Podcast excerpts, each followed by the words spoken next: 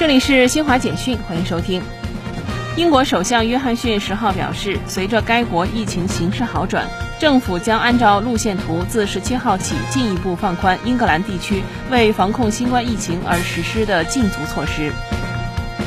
以色列国防军十号晚发表声明说，以军当天轰炸了巴勒斯坦伊斯兰抵抗运动哈马斯位于加沙地带的多处军事目标。另据巴勒斯坦卫生部门官员说，以军的这次轰炸造成八方二十人死亡，其中包括九名儿童。